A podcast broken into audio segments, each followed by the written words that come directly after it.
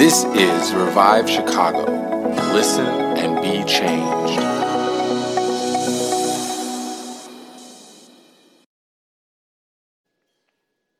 And for the sermon this morning, I'm going to be, like I said, talking about prayer. And I'd like you to turn with me to Philippians. The book of Philippians is Paul's letter to the Philippian church, and we'll be in chapter 1, verse 9 through 11. We'll just start off reading it, and then I've got some things I want to discuss from the passage itself and about prayer. Philippians 1, verses 9 through 11. It says this And this is my prayer, that your love may abound more and more in knowledge and depth of insight, so that you may be able to discern what is best, and may be pure and blameless until the day of Christ, filled with the fruit of righteousness that comes through Jesus Christ to the glory and praise of God. Now, with this passage, one of the things that, as we discuss prayer, people ask often, like, how do you pray? What do you say? What does prayer look like? And it's a really great question. And one of the best ways to figure that out is to look and see what does God say in His Word. What are, what are the prayers that they prayed in the Bible? Like the Apostle Paul is probably a good guy to model your prayer life after. Like, I'm your pastor and I'm going to teach you how to pray and some things to say, but more than copying me, I want you to copy this guy. You know what I mean? I want you to figure out, like, how did Jesus pray? How did Peter pray? How did Paul pray? How can we incorporate the types of prayers that they prayed into our own lives? And you wonder sometimes when you pray, like, well, what do, what, what do I say? How do, how do I even how do I even talk to God? Well, go to his word and read prayers that happened in the past. Guys that obviously had answered prayer, women that obviously had answered prayer, and read their prayers. And then copy them.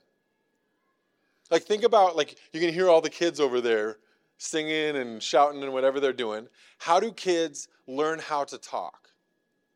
They start out by just copying, right? They figure things out by copying, and eventually it becomes part of who they are, and then, they, then the understanding comes. But as adults, we start to reverse it and we start to think that I have to understand before I do, before I pray, before I have, I have to know what I'm doing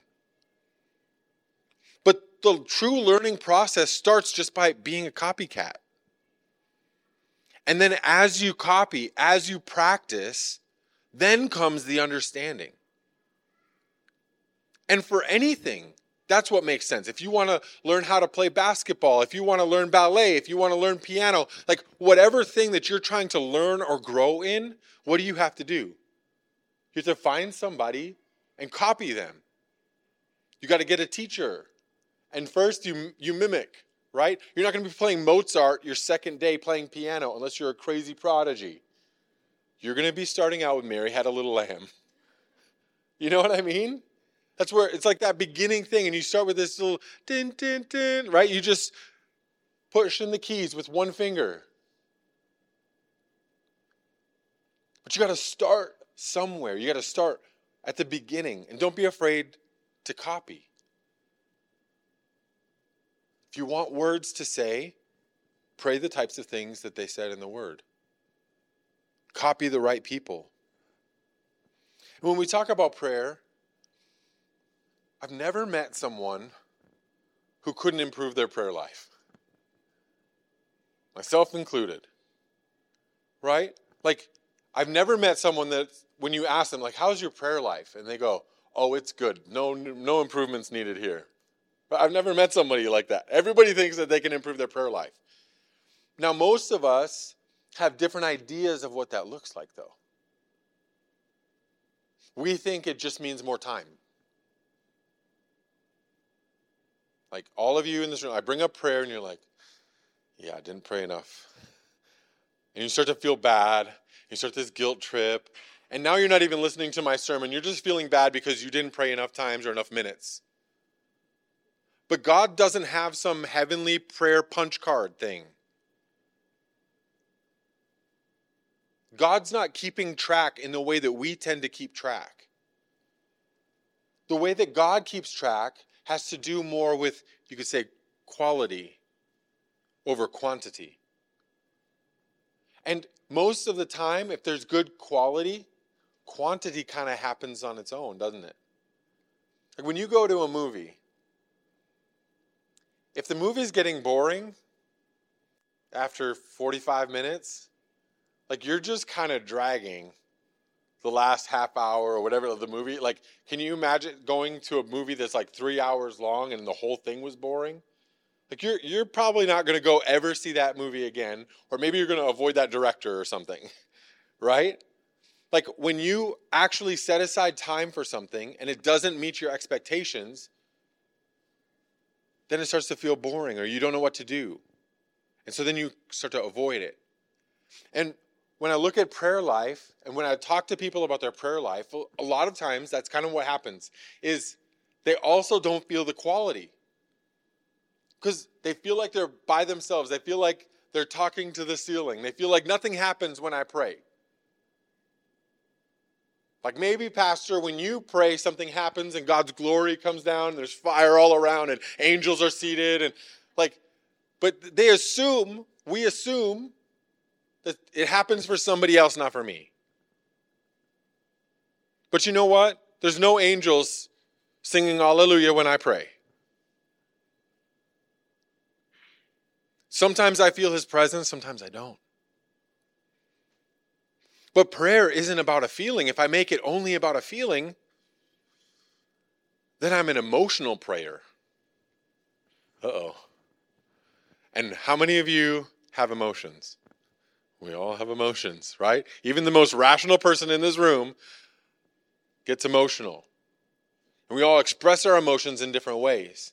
But our emotions go up and down, and you feel bad, you feel good, you feel happy, you feel joyful, you feel energized, you feel tired. I wasn't talking about right now. Hopefully, you all feel energized right now, right? but when you pray, you can't let it just be subject to your emotions. You can't pray only when you feel like it. Because if you pray only when you feel like it, then what's going to happen? Is God getting the best of you? No, it's not going to be quality time. And then it's going to be really hard to get any quantity going. And wouldn't you say that that's kind of most of the prayer life for like your typical person is to pray when things get bad?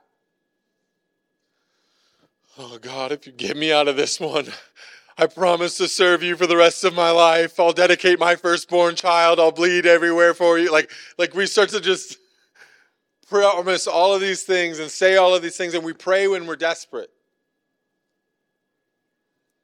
But how many of you know, like, a, relationship just based simply on desperation is not good?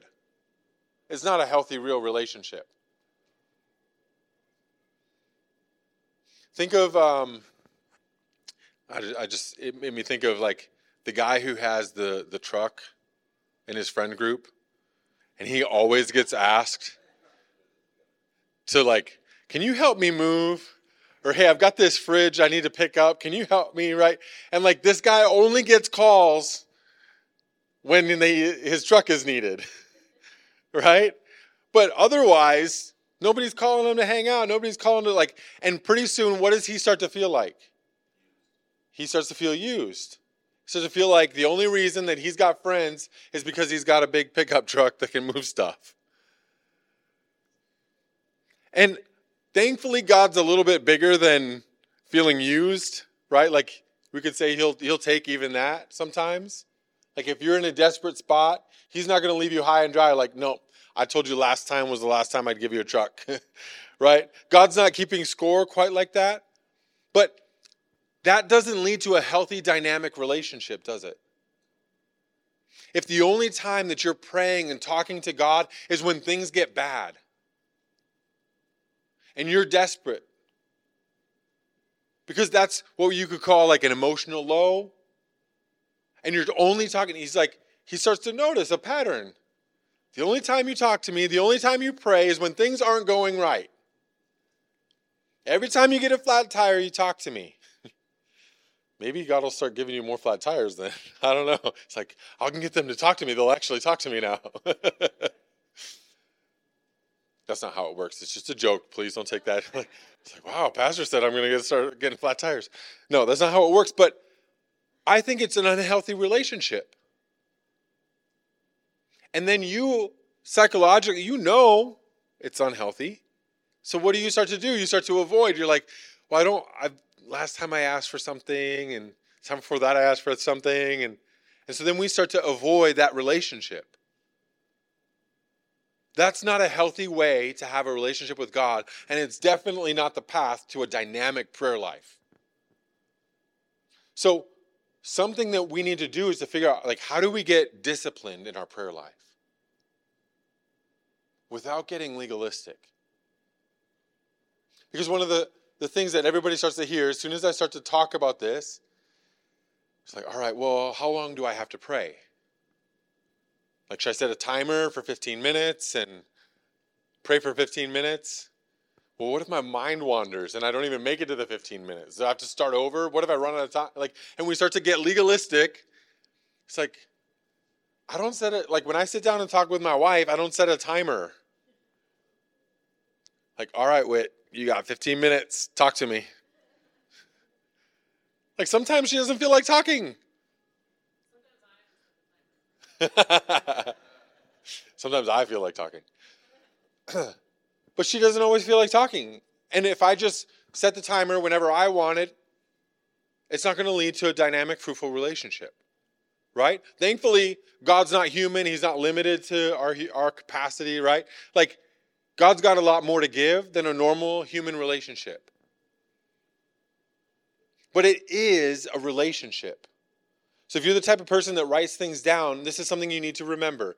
Prayer is relational. So we've got quality over quantity, and prayer is a relationship.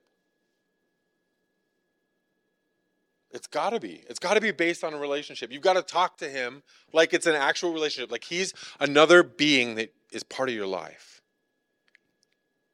And the nice thing is, he can read your thoughts. So sometimes when you're feeling, you know that feeling when you're like in a crowd but you feel really alone? You can talk to him. You can talk to him anytime, anywhere, any moment of your day, you can talk to God. I'm kind of teasing us all about the emotional lows. But you know what? You have emotional lows. Who better to talk to? Who better to talk to when you're feeling down? Talk to God.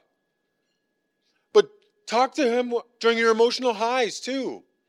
Talk to Him when you're having good days, when you're having bad days. My relationship with my wife is built over years and years of emotional highs and lows, of good days and bad days, facing them together. Quality time and quantity of time. And that's what builds the relationship. So as we look forward to 2023 and we start to say, Revive Chicago, let's build a, a, a dynamic prayer life. Well, what does that what does that look like? And you know what? Maybe maybe we do. Maybe we need to set a timer. Maybe during your commute to work. What if every day during your commute to work you spent that time praying? What would that do? You're like, well, I work from home. Well, then from the bedroom to the hallway to the office, no. But like, what can you do to implement regular prayer? Because how many of you know if you don't have time set aside you, for something, it usually doesn't happen because life gets busy. There's so many demands on us today. There's so many things trying to get our attention. If you don't have time set aside, it probably isn't going to happen. Some of you, you need to start your day. You need to wake up and you need to pray. Set aside a few minutes, 15, five minutes, 15 minutes. Like start somewhere. If you're going, if you're going, if you're at zero now, then five minutes can change your life because you're starting that relationship. But if you're at five minutes for 2023, you need to increase it. Maybe you need to move up to 10 minutes or 15 minutes where you're setting aside some time. You're making it happen. Because if you don't set aside the time, it's not going to happen. We've all been there. We've all had days that just get away from us. So you got to implement, you got to purposely say, I'm going to pray during this time. But the nice thing about prayer is, like I said, you can talk to God anytime. You can verbalize it out loud. You can talk in your head. You don't have to go very long without prayer. One of my favorite sayings, and many of you have heard me say it, is this guy, this famous preacher, was asked one time, How many hours a day do you pray? Because you know this guy's holy, he's healed people, and like this, he must spend like 8, 10, 12 hours a day praying just interceding, talking to God. And you know what he said? He said, I never pray more than half an hour, but I never go more than half an hour without praying. What is that? Well, it's another way to phrase it. There's a scripture that says, pray without ceasing. It's just another way of saying it, but it's helpful to me. Like, I, I often, I think if I'm going to preach that prayer is relational, then one of the best ways to talk about it is like my relationship with my wife. And we check in throughout the day. Every so often, we're shooting a text, making a phone call. But sometimes, like when you have like a real relationship, you know how they in the movies and you, like the people just hang up, they don't even say bye. Like you, when you have real relationships with people, you can have 30 second talks because you know you're going to talk again soon. You don't have to cover everything. I think that's one of the other things is like when you've gone four, five days without praying, what do you do? You feel like, oh, I have to talk about so much. I have to catch up with them. I've got all these requests piled up. And then what do you do? You avoid it again. And pretty soon that four days turns into eight days and it gets overwhelming. Well, why, what if you checked in at any point of the day, all throughout the day, and you talked to God and you treated it like an actual relationship? I can promise you, your prayer life is going to come alive. And your, your energy will increase, your focus will increase because you're involving God all the time throughout your day. You go through different, like when you're at work. Maybe some of you are in school. Like all of us are facing different things. Involve God in it, make Him part of it. Pray and talk to Him. Now, I read this verse a while back and then I just started preaching at you. But with this verse, it kind of models some of the things that we want to say. And I remember, you know, just being a kid and a friend of mine, we, we brought this neighbor kid to church and he got saved. And then he's asking us, like, we're giving him a Bible and he's asking us where to, where to read, what to read. He's asking us how to pray, how to talk to God. And I remember, like, I've told this story with you guys before, but I remember telling him, well, just talk to him like a friend. Like, how would you talk to a friend? And remember, like this kid had never been to church or anything, so he just kind of paused and he's like, "You mean like right now?" I was like, "Yeah, just talk to him right now." And he, there's this like pause, and then he just, "What up, Big G?" and I imagine the angels fell off of the staircase, you know, like they're all just laughing. Like God has a sense of humor too. And we make it like it's got to be so pious and you add in all of these Lord Father God, Lord Father God, help me, hear me. Like, and we add in these, these words. You got to get an amen and a hallelujah in there, you know? But like, you don't talk like that in a normal, like when you talk normally, I don't hear any of you say hallelujah, amen. Nobody says that except when they're talking to him. Why? We add in all of this so called pious language.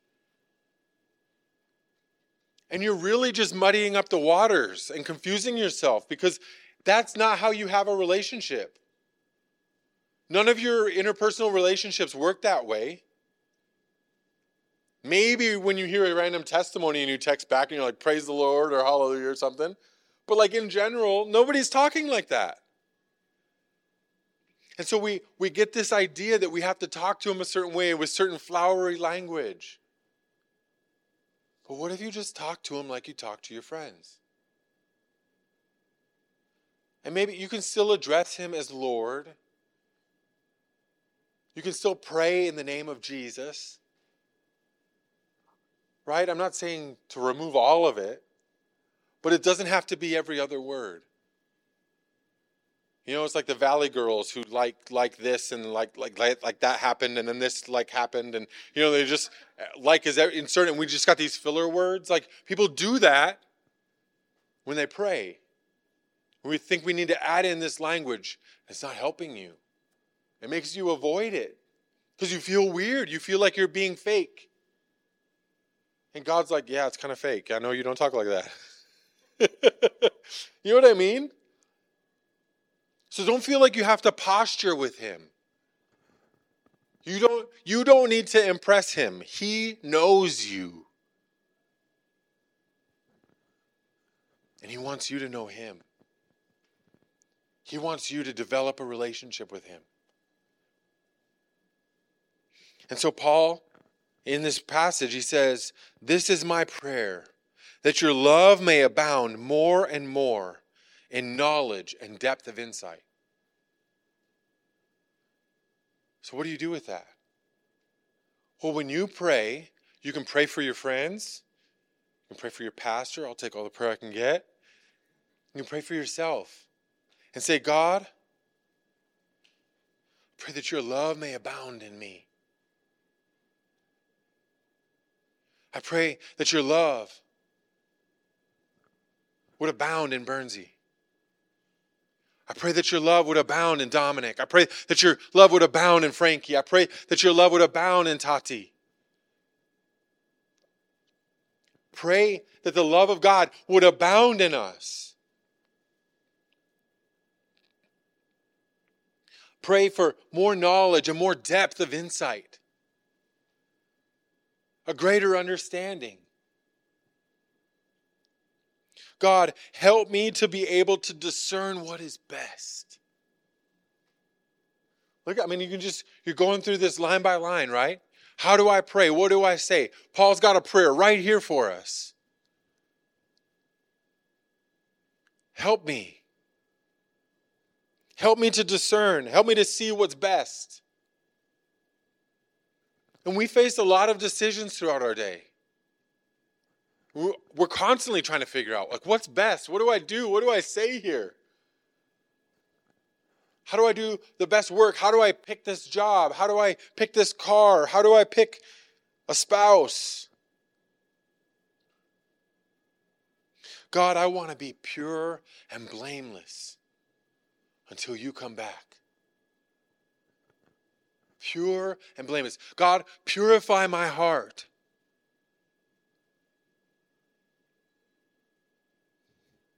Root out the sin, the darkness, the evil thoughts,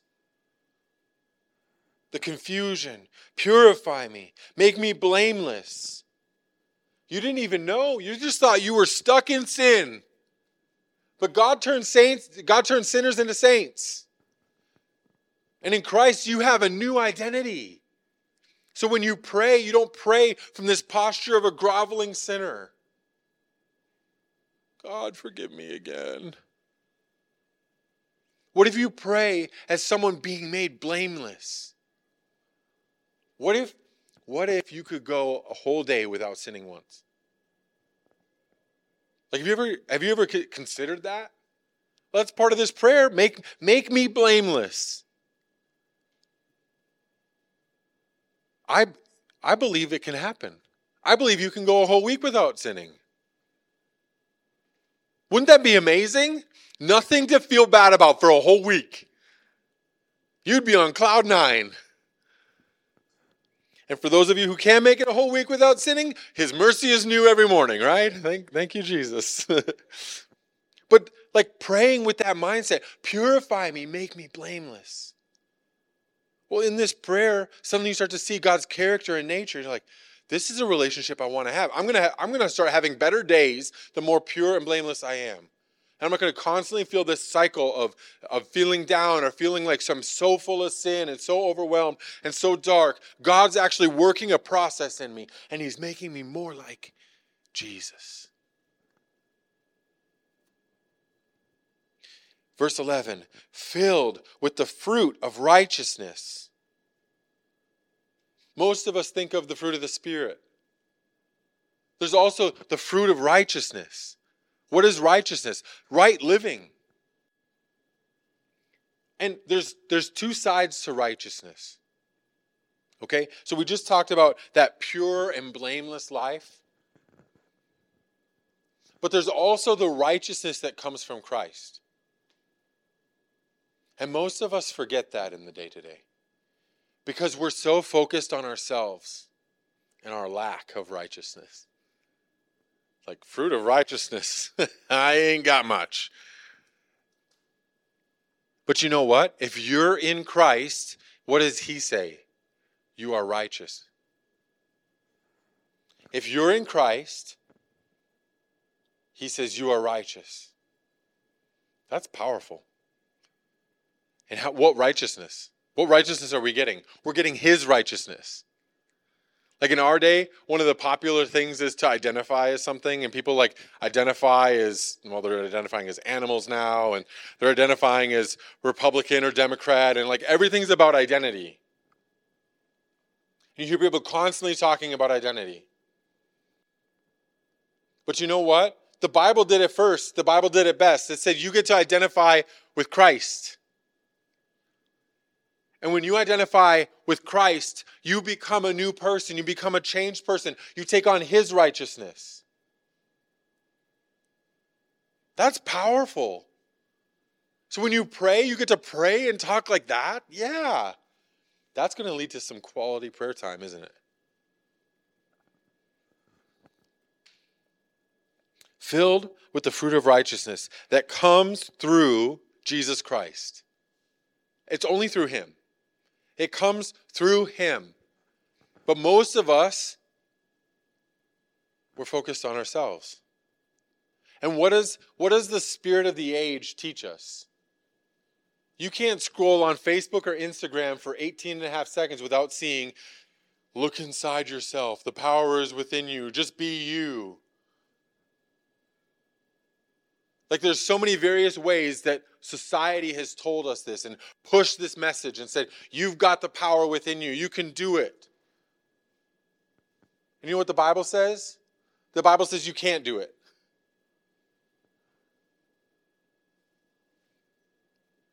You can't do it. You don't measure up. But here, take the identity of Jesus.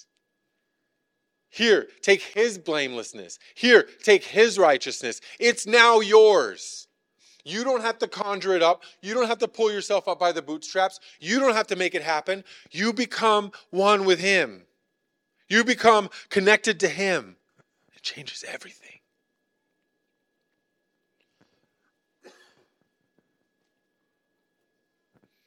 So, quality over quantity. Prayer is relational. And another thing you need for prayer life is persistence. You just need to keep showing up. You just need to keep showing up. Whether things are good or bad, you just keep showing up. You got to start like I've got an appointment with God. I've got a relationship with God. I'm connected to Him. There's nothing that I can do to mess this up. Just got to keep showing up. And most of you in this room have heard messages on consistency or persistence. You've heard talks maybe talking about just keep showing up. But you've also been around long enough to see there's a difference between the people who just keep showing up and the people who don't.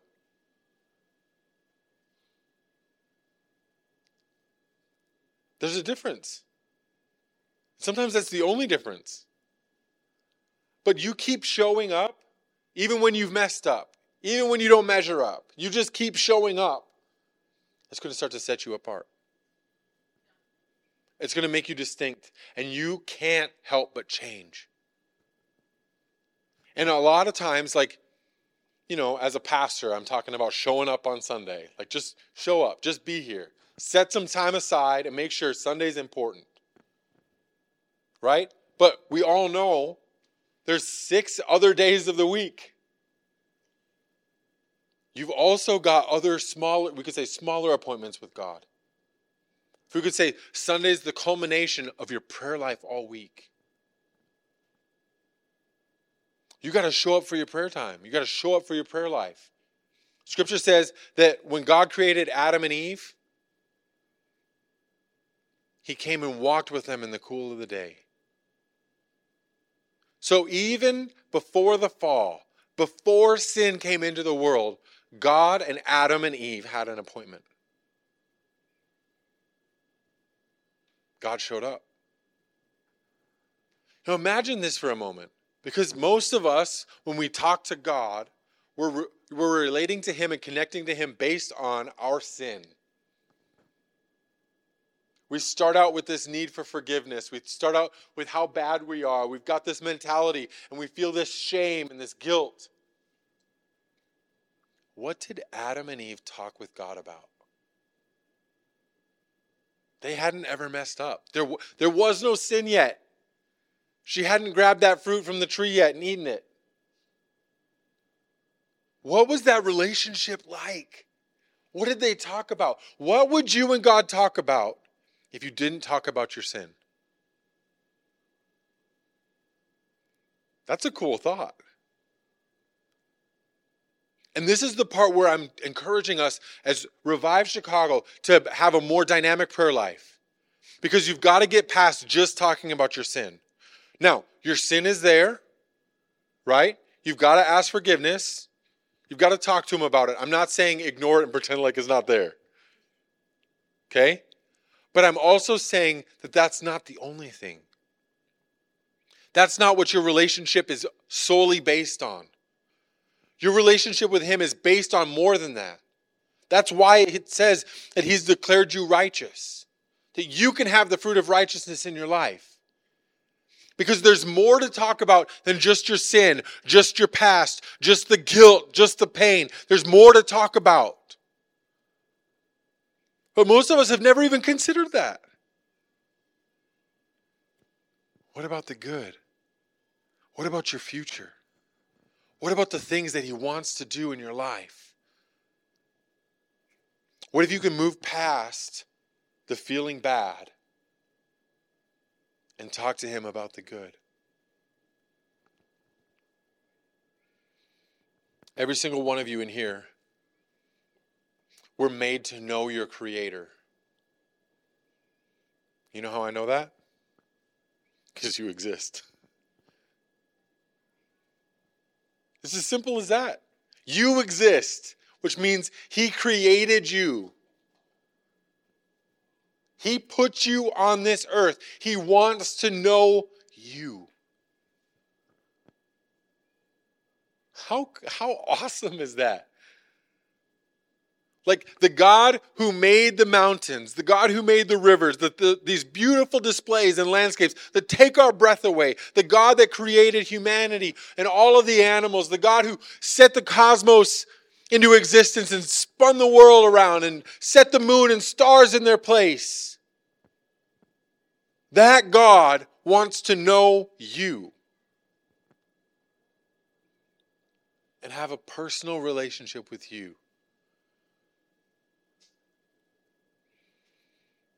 You exist because He made you and He wants to know you. He wants to have that relational connection. That's what prayer is. At its core level, that's what prayer is. It's that connection with Him.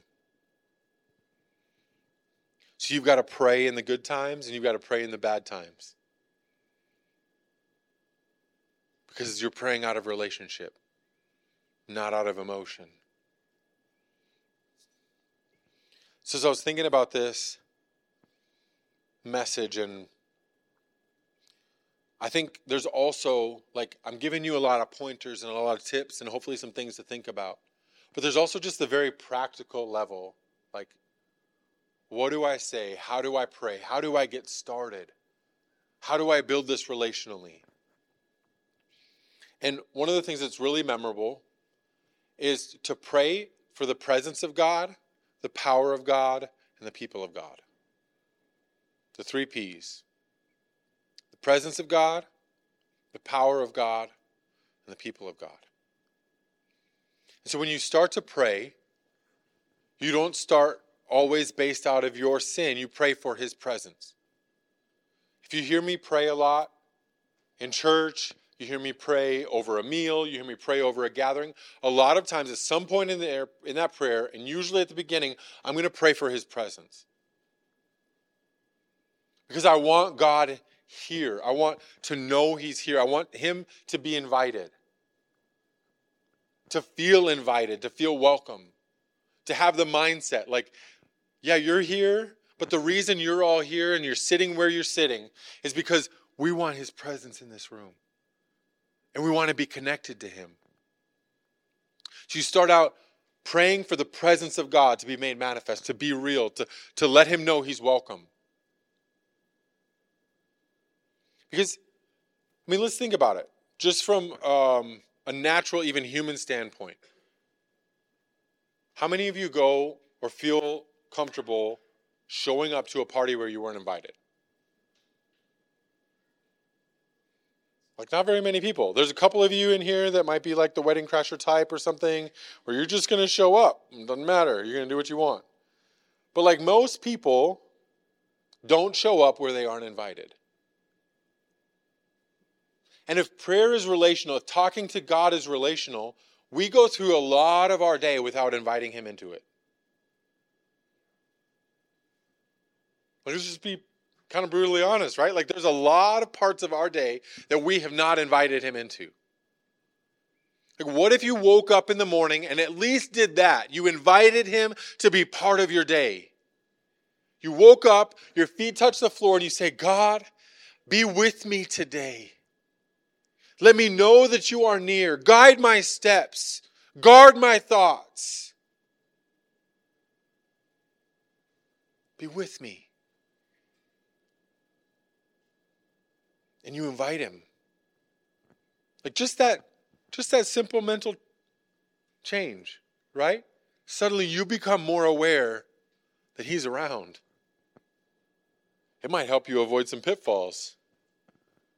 Like, would I do this? Would I say this in front of the big guy? you know, like we live so much of our life unaware of the being that is so obviously around and near. But he doesn't just force himself into your life, he doesn't just come and take over. Most of the time, it's pretty subtle, isn't it?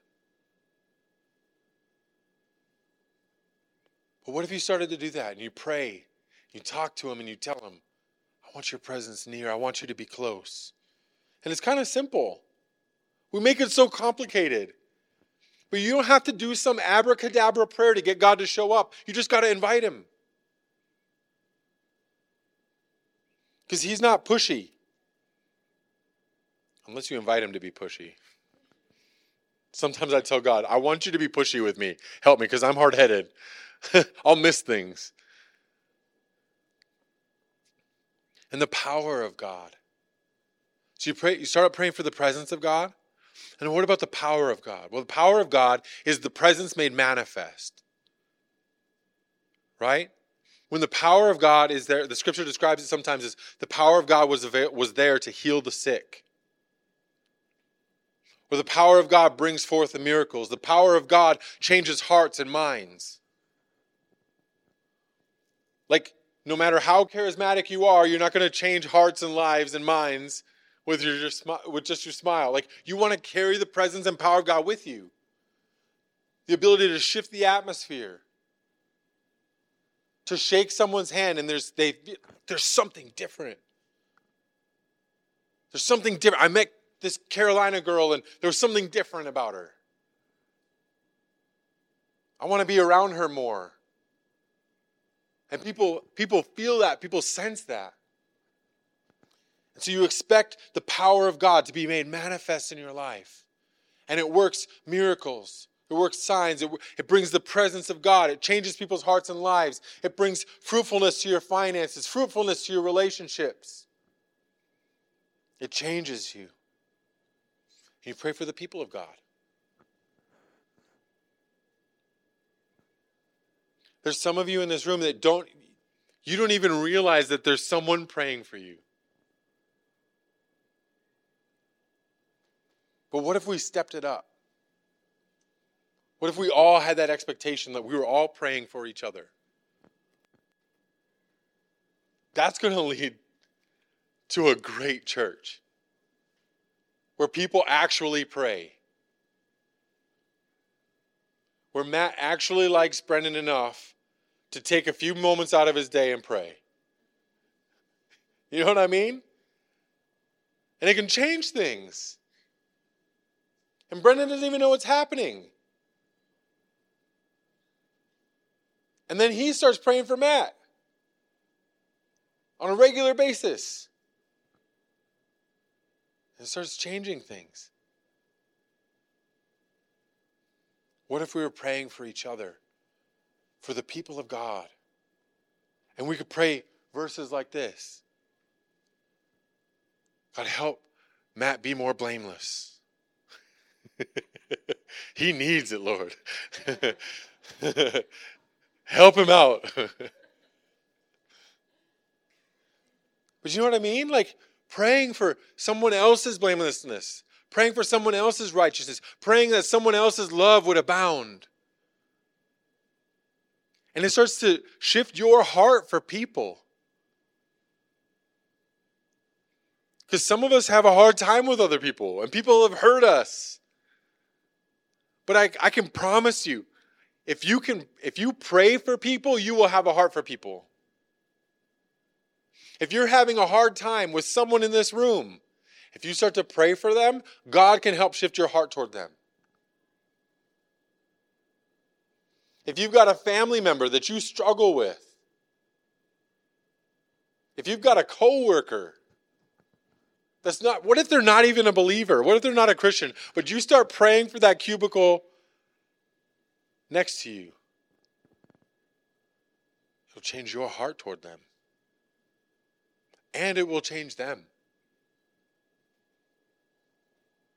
What does that look like? So, praying for the presence of God, the power of God, and the people of God. That's super easy. When you come to pre service prayer, that's probably one of the first things that we're going to learn and do. We're going to show up and we're going to pray. For this service, we're going to pray the presence of God, the power of God, and the people of God.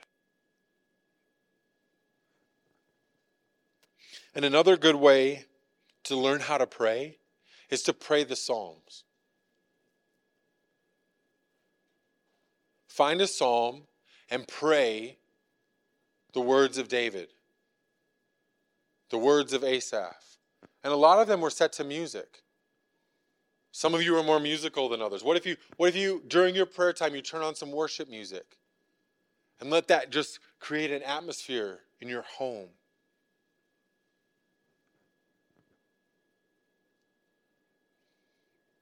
one of the things I was thinking about is with the Psalms, like, like, okay, well, there's 150 of them, and not all of them feel like they pertain to me, right? So to just make it really easy and memorable, I was I was looking at it, and what if you prayed?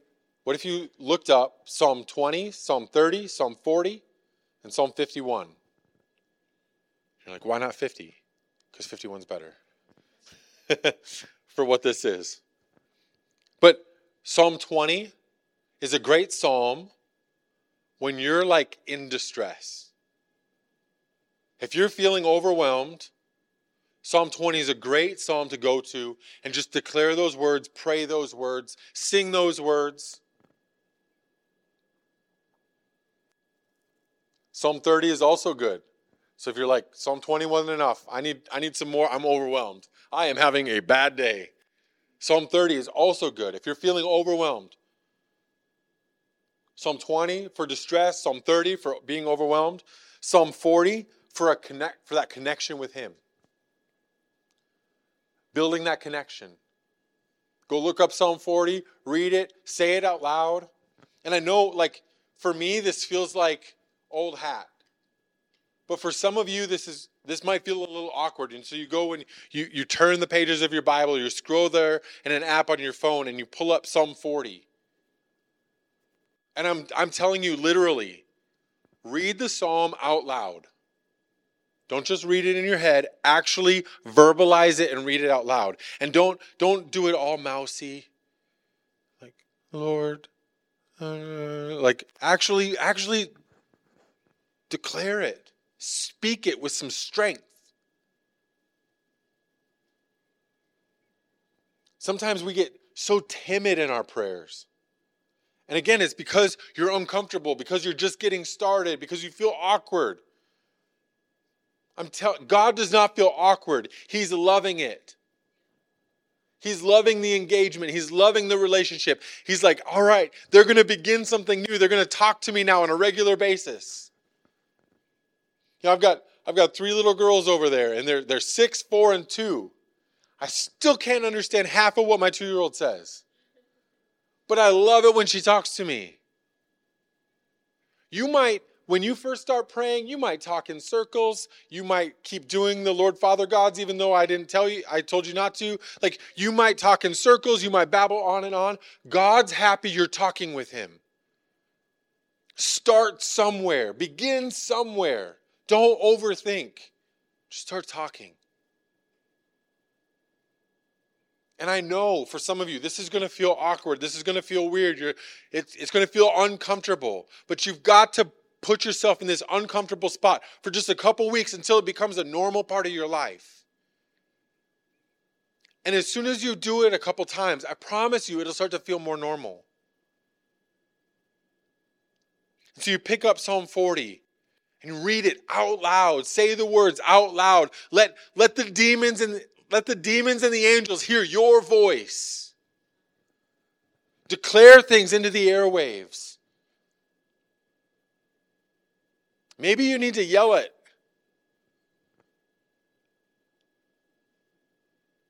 I promise you, God can handle your emotions. He created those too.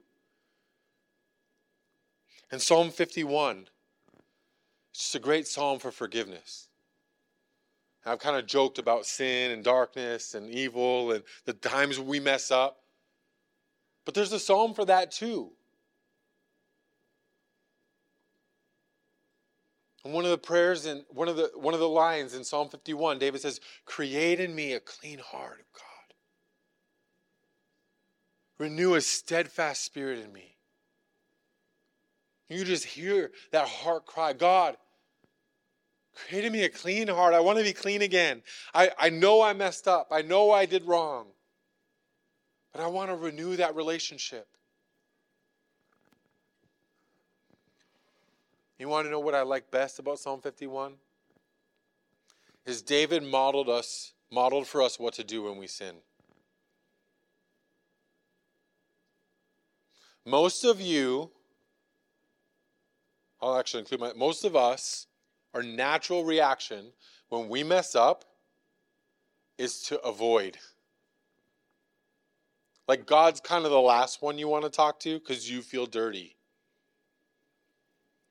And so we avoid. But what David does is he messes up big time. This wasn't this is a sin that we would get we would throw someone in prison for today. for life.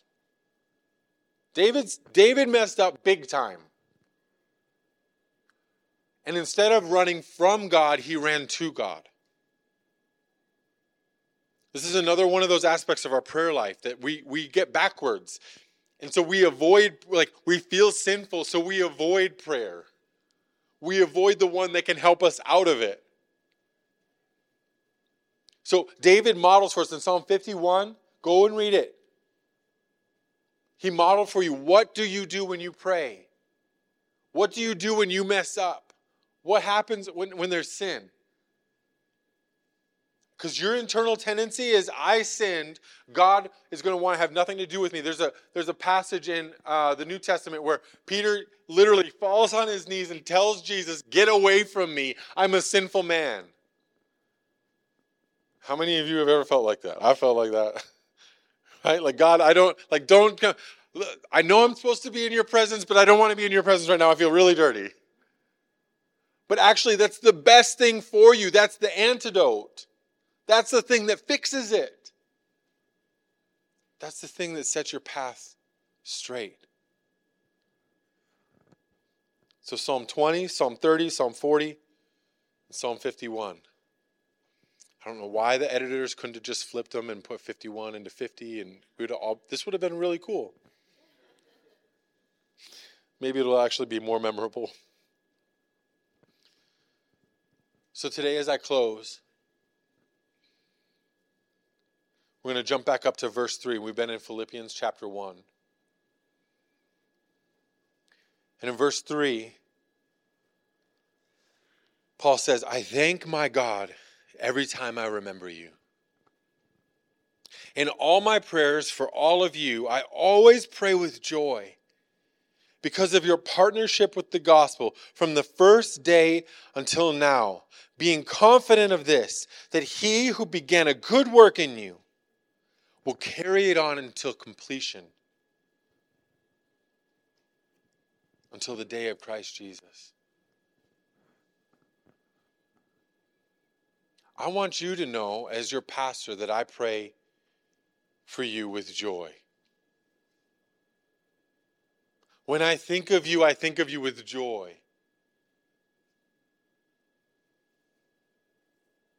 I don't I just I felt led to say that to you. Like sometimes you, you think the pastor sees right through you, sees all the sin, like, oh, he's a spiritual person, he knows what's going on inside. And maybe I do, maybe I don't. Maybe God reveals things to me at times and maybe he doesn't. But in my prayers, I'm not praying, God, judge them. Judge those sinners in my congregation. Like, I'm not praying prayers like that.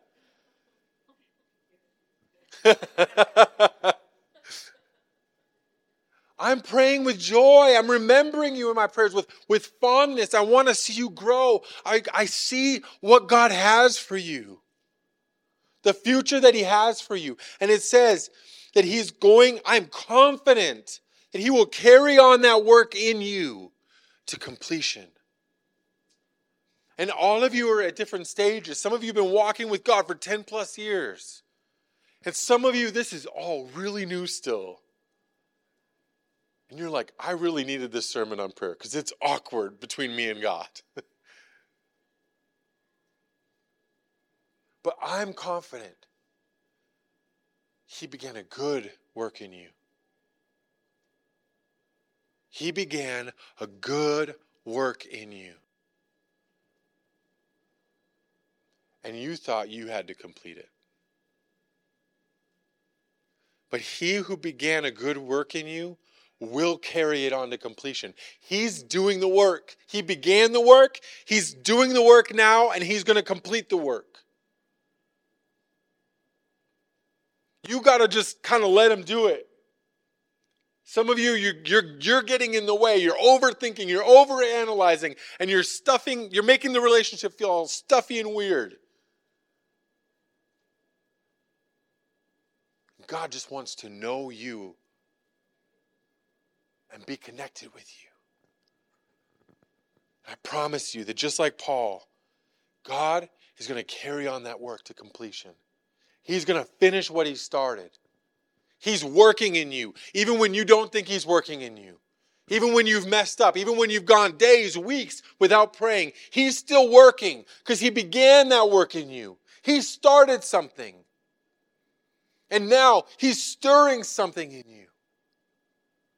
But it's up to you to start it. Over, we could say.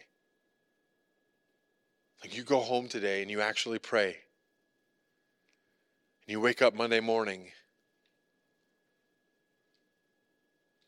Before your feet hit the floor, you've already talked to God. Maybe it was 10 seconds, but you talked to Him You invited him into your day. You connected with your creator. It's powerful. This is the beginning of something powerful. 2023 is going to be different if you will do this. Your life will be different. Your emotions will be more stable. God will be in your life. You will feel His presence. You will know where you can become confident. Like, okay, that's nice, Pastor, that you feel confident for me, but I don't feel confident for me. But this is the scripture. What's more true, this word or your feelings about it? His word. His word is more true. What I'm declaring over you, this thing that I'm confident in, why am I confident in it? Because His word says it. And so, no matter how bad you mess up this prayer life thing in, the, in 2023, He's still working. I know human nature well enough to know you're probably not going to just go and be the next Billy Graham because of your prayer life. But this could start that process. And 2023 can be different. And you can feel like you actually know God and you're connected with Him. Does that sound, doesn't that sound good? I think it sounds awesome. He's carrying on the work, and He's going to complete it. So, would you stand with me?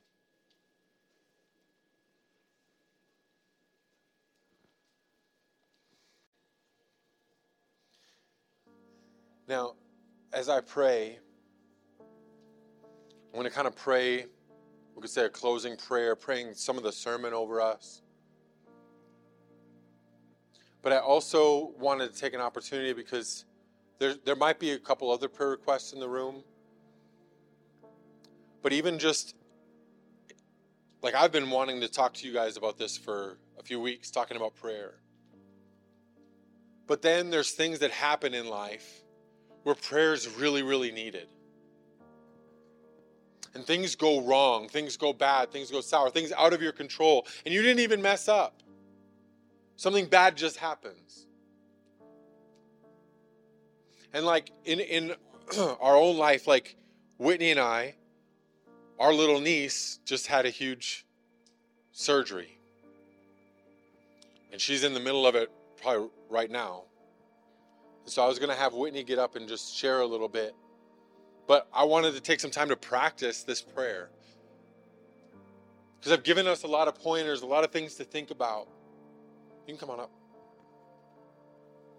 But then we have to actually do it, right? We have to actually start to pray and use our words and talk out loud.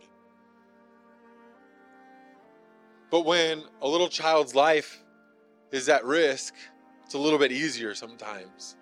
So we're going to pray for our little Adeline. She's our, our niece.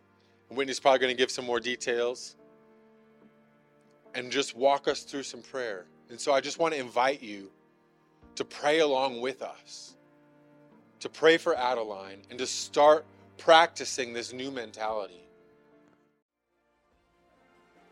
Thank you, Jesus. Thank you for working on our behalf. Thank you for paying the price on the cross so that we could be healed and expect healing. Thank you for making us right before you, for forgiving us of our sin and washing us clean. Thank you for making a way for us to connect with you. In Jesus' mighty name, amen.